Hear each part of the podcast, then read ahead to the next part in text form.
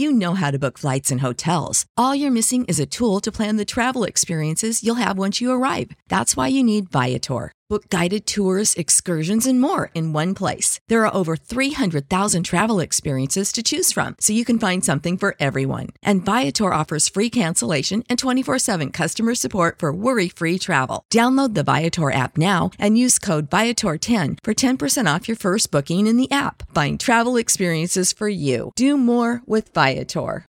When you need mealtime inspiration, it's worth shopping Kroger, where you'll find over 30,000 mouth-watering choices that excite your inner foodie. And no matter what tasty choice you make, you'll enjoy our everyday low prices, plus extra ways to save, like digital coupons worth over $600 each week. You can also save up to $1 off per gallon at the pump with fuel points. More savings and more inspiring flavors make shopping Kroger worth it every time.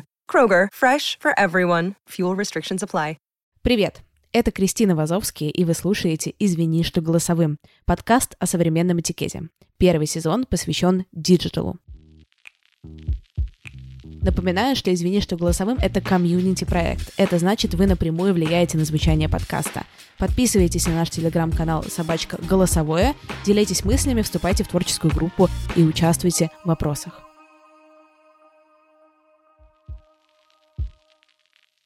И напоминаю, что совсем недавно мы с моей командой запустили сервис Толк.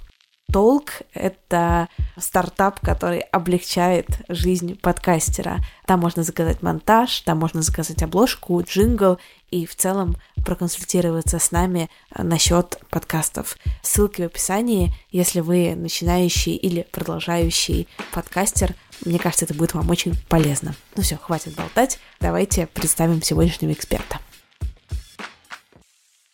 Эксперт сегодняшнего выпуска Галина Юзефович, литературный критик и преподаватель Высшей школы экономики. Подключаем Галину.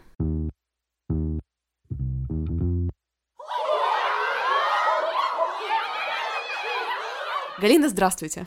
Здравствуйте, Кристина. И я начну сразу с классического вопроса, ответ на который меня удивляет уже 20 выпуск. Как вам кажется, нужно ли формулировать правила этикета в интернете? Если нужно, то зачем, а если нет, то почему? Вы знаете, я очень много лет преподаю в университете, и я могу сказать, что сколько бы ты не формулировал, правила, как бы ты в эту область не вкладывался, все равно это не будет работать. То есть для того, чтобы это начало работать, нужна какая-то очень длинная, очень направленная работа, и эта работа, она по большей части функционирует за счет личного примера. То есть можно написать 55 правил. Вот, например, у меня любимая история про моих студентов и PDF. Я миллион раз прошу студентов присылать мне тексты в редактируемых форматах, не PDF.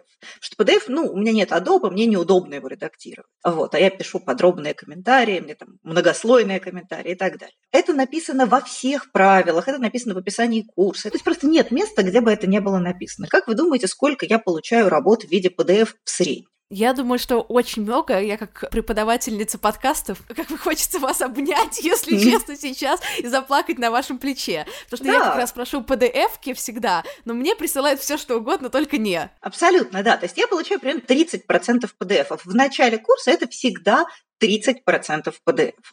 Иногда даже картинки присылают. Это уж прям совсем прекрасно, когда я вижу JPEG, то просто душа моя поет. Но каждый раз я кротко, без раздражения, ну, с раздражением, но внутренним и глубоко спрятанным. Конвертирую файл в удобный мне формат поправляю все в удобном мне формате. И в конце пишу про то, что буду страшно благодарна, если в следующий раз письмо сразу придет в удобном для меня формате, что я, конечно, все могу, но это будет очень здорово.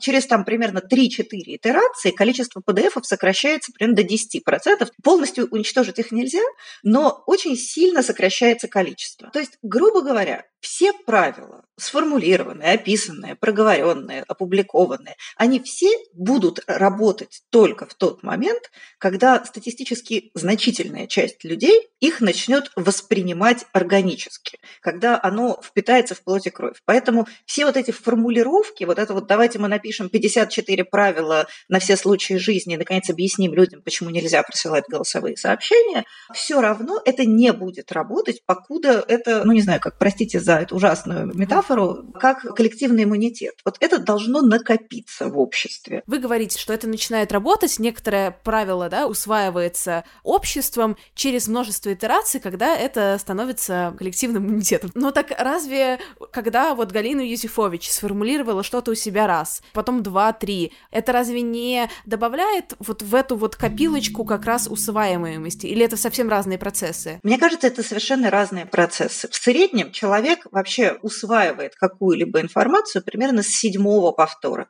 Причем это должен быть не повтор в пространстве, не урби et орби. Это должно быть адресное, направленное на тебя высказывание. Не вообще не присылайте никогда никому голосовых сообщений, дорогой Вася. Ты знаешь, вот ты опять прислал мне голосовое сообщение. Я, конечно, его прослушал. Но, дорогой Вася, мне было ужасно неудобно. Я забыл дома наушники. Я ехал в метро, было шумно. Дорогой Вася, не мог бы ты в дальнейшем... И вот на восьмой итерации с дорогим Васей, личностной, персональной, желательно доброжелательной, вот в этот момент щелкнет вот это понимание и что-то в голове отложится. До тех пор, покуда мы с вами стоим на табуреточке и говорим в пространство, дорогой Вася думает, что это классно, но это к нему вообще не относится. Господи, я умру, и, и мне будут соболезновать голосовыми. Вот такое у меня сейчас ощущение. Лично вот для вас, какие правила digital этикета сделали бы вашу жизнь легче, если мы представим ту идеальную ситуацию, что у вас есть возможность каждому вот эти семь итераций сделать, и они вас услышали? Что бы вам хотелось? Первое – это, конечно, голосовые сообщения. Мне кажется, что это глобальное вселенское зло, с которым я пытаюсь по мере сил вот методом непосредственного взаимодействия с их отправителями бороться. Пока что голосовые сообщения меня, конечно, побеждают. Второе, меня очень огорчает, мне кажется, глубоко неправильными попытка общения в мессенджере с требованием от контрагента, чтобы он с тобой общался в режиме реального времени. То есть я ужасно не люблю, когда человек мне пишет «привет» и ждет от меня ответного привета для того, чтобы рассказать, что он от меня хочет. Мне кажется, важно разносить вот это понимание того, что мессенджер – это в сущности письмо. Его преимущество перед скажем, телефонным звонком или каким-то еще более инвазивным методом контакта, состоит в том, что человек может ответить тогда, когда ему удобно а не поддерживать коммуникацию в режиме реального времени. То есть правильный метод состоит в том, чтобы сказать, дорогая Галя, привет, хотел тебя попросить прийти ко мне в подкаст послезавтра в 4 часа, а не привет, и ждать, пока контрагент тебе ответит. Но и самое главное, самое базовое и абсолютно вообще неизлечимое, вот тут это даже не про цифровой этикет, это вообще про какие-то фундаментальные основы коммуникации. Это то, что очень низкий уровень внимания к тому, что тебе говорят.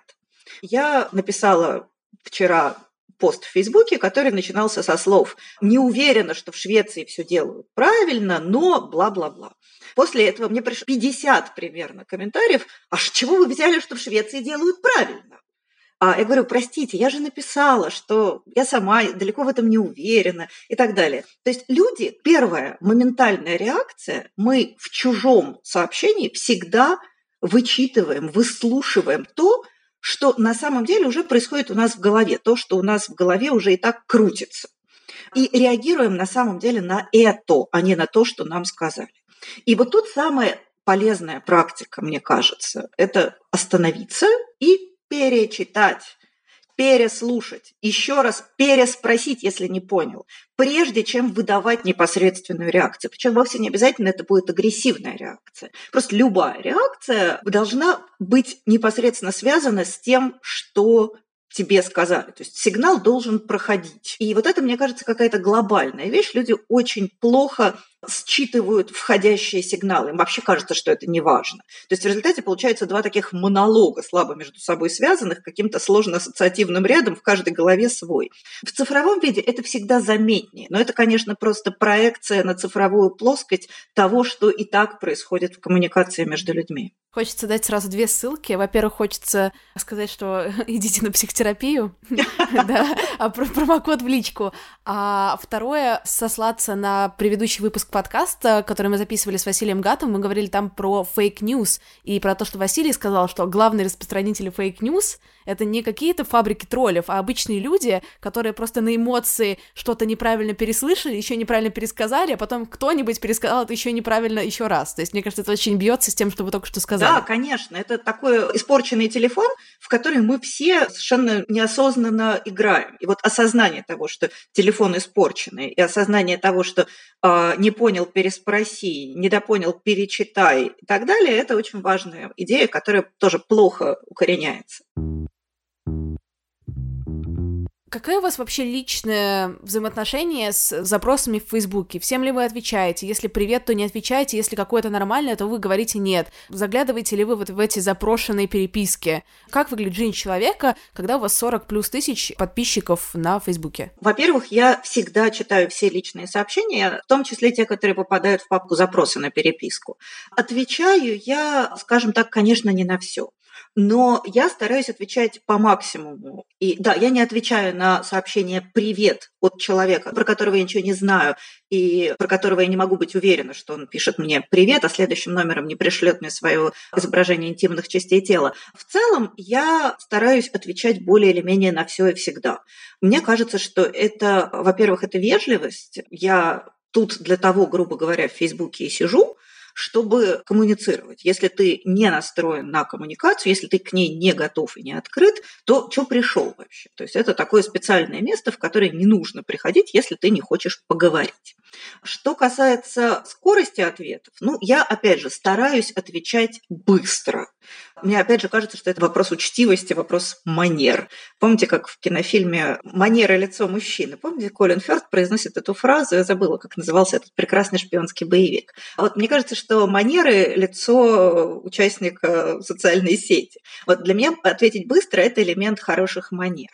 Если я не могу ответить быстро и содержательно, то я могу ответить «сейчас я, к сожалению, очень занята, я прочитаю и отвечу позже».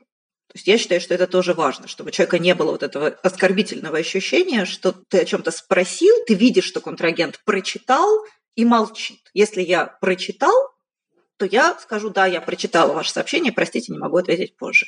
У меня есть время в течение дня, которое я трачу на подобного рода вещи. У меня отключен звук в мессенджере, и я отвечаю на сообщения на самом деле не круглосуточно, а два раза в день.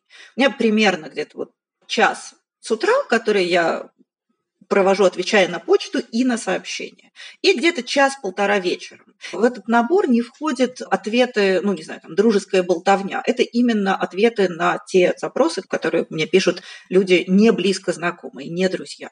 Я также стараюсь реагировать на комментарии в постах. Мне кажется, что это вежливо тоже. Если ты написал пост, если ты не отключил к нему комментарии, то изволь читать, что тебе люди ответили.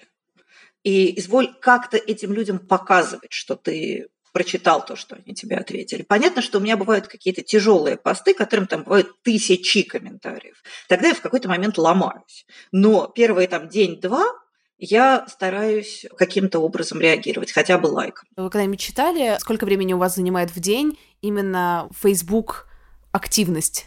Мне стыдно об этом говорить, но у меня очень короткая лента, при том, что у меня очень много френдов в Фейсбуке. Я читаю, реально читаю, довольно мало людей.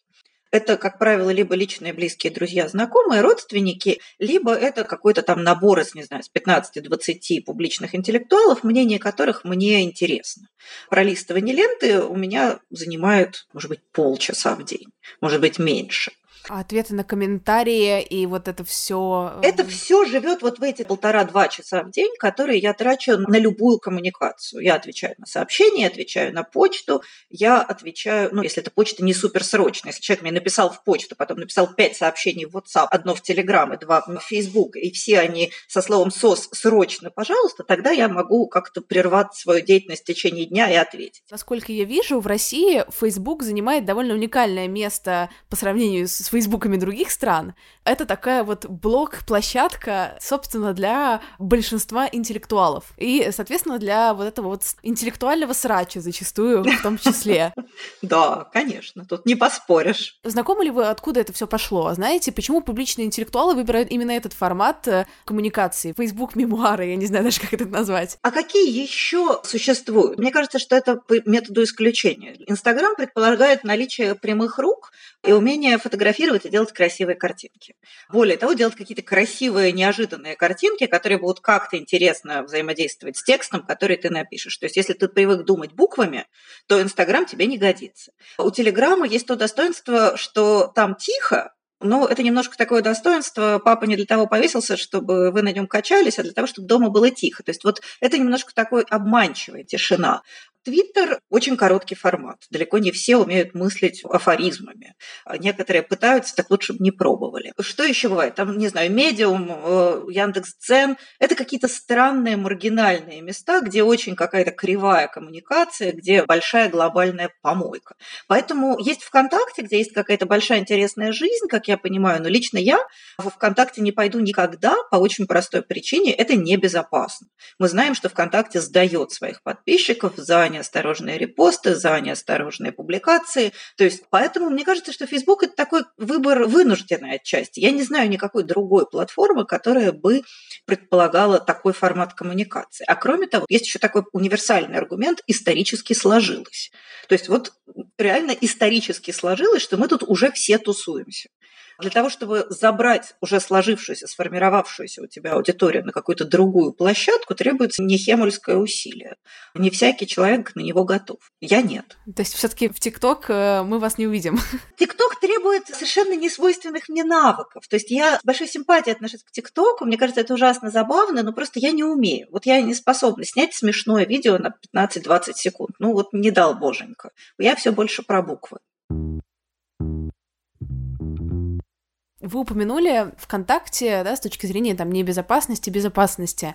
Насчет безопасности и в первую очередь уязвимости в Фейсбуке. Вы часто выкладываете, иногда под замком, иногда нет, тоже какие-то личные посты или фотографии, видео с семьей и так далее. Чувствуете ли вы себя уязвимы в этот момент? То есть у вас нет никакой внутренних мыслей насчет этого? Вы знаете, я просто очень хорошо знаю границы. Это обманчивая прозрачность. Я точно знаю, что я готова показывать миру, а что я миру показывать не готова. У меня вот, например, младший сын вступил в подростковый возраст. Он говорит, я прошу больше мои фотографии не постить, потому что мне не нравится. А старший сын говорит, вот сними, какой я красивый, посмотри, как классно получилось, как я там, не знаю, подтягиваюсь здорово.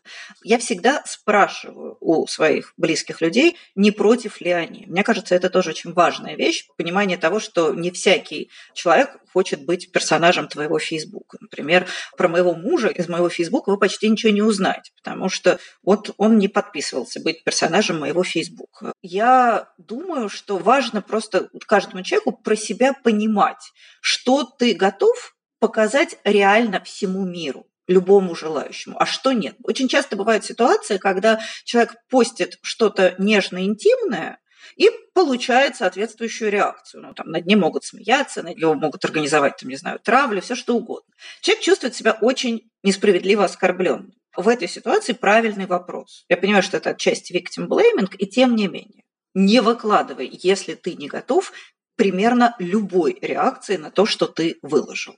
А если ты выложил, то, соответственно, извини.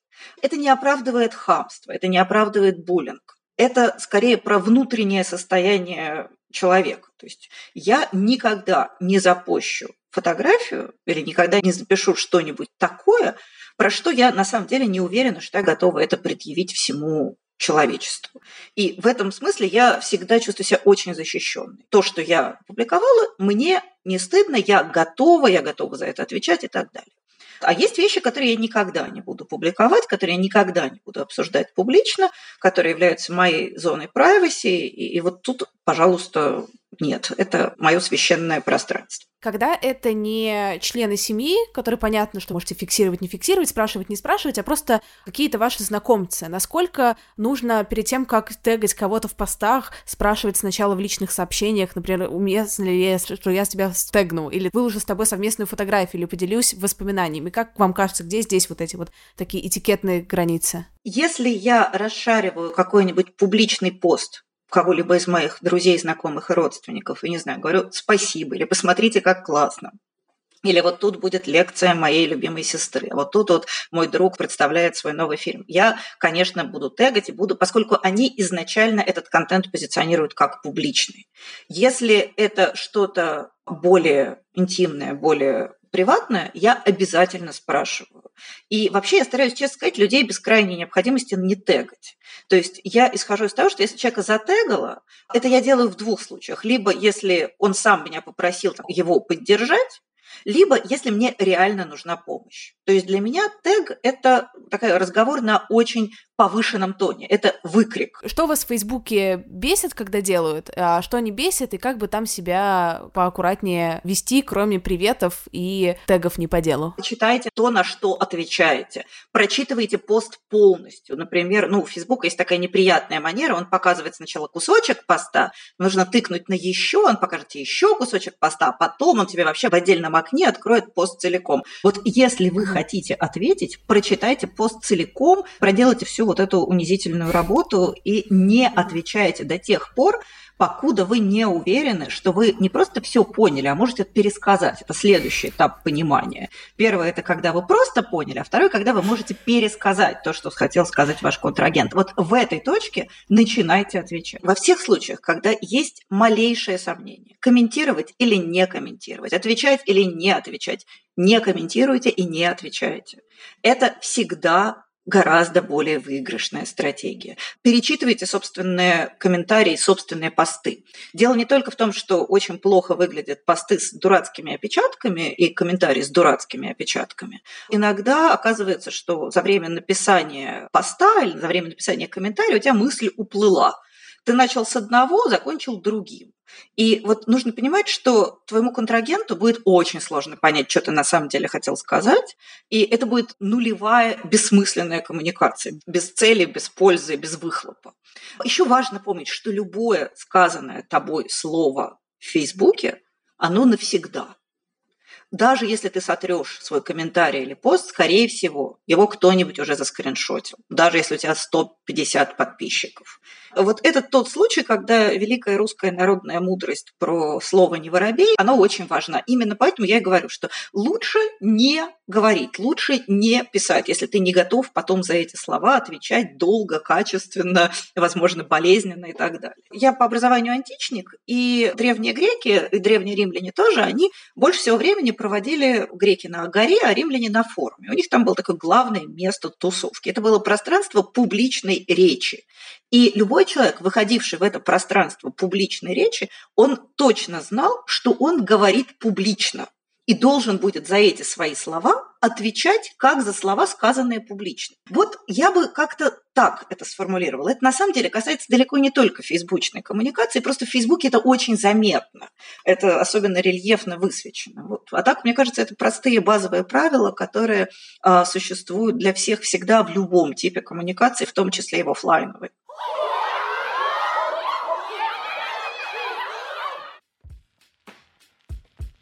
Спасибо, что дослушали подкаст до конца. Это очень важно для меня и для всей нашей творческой группы.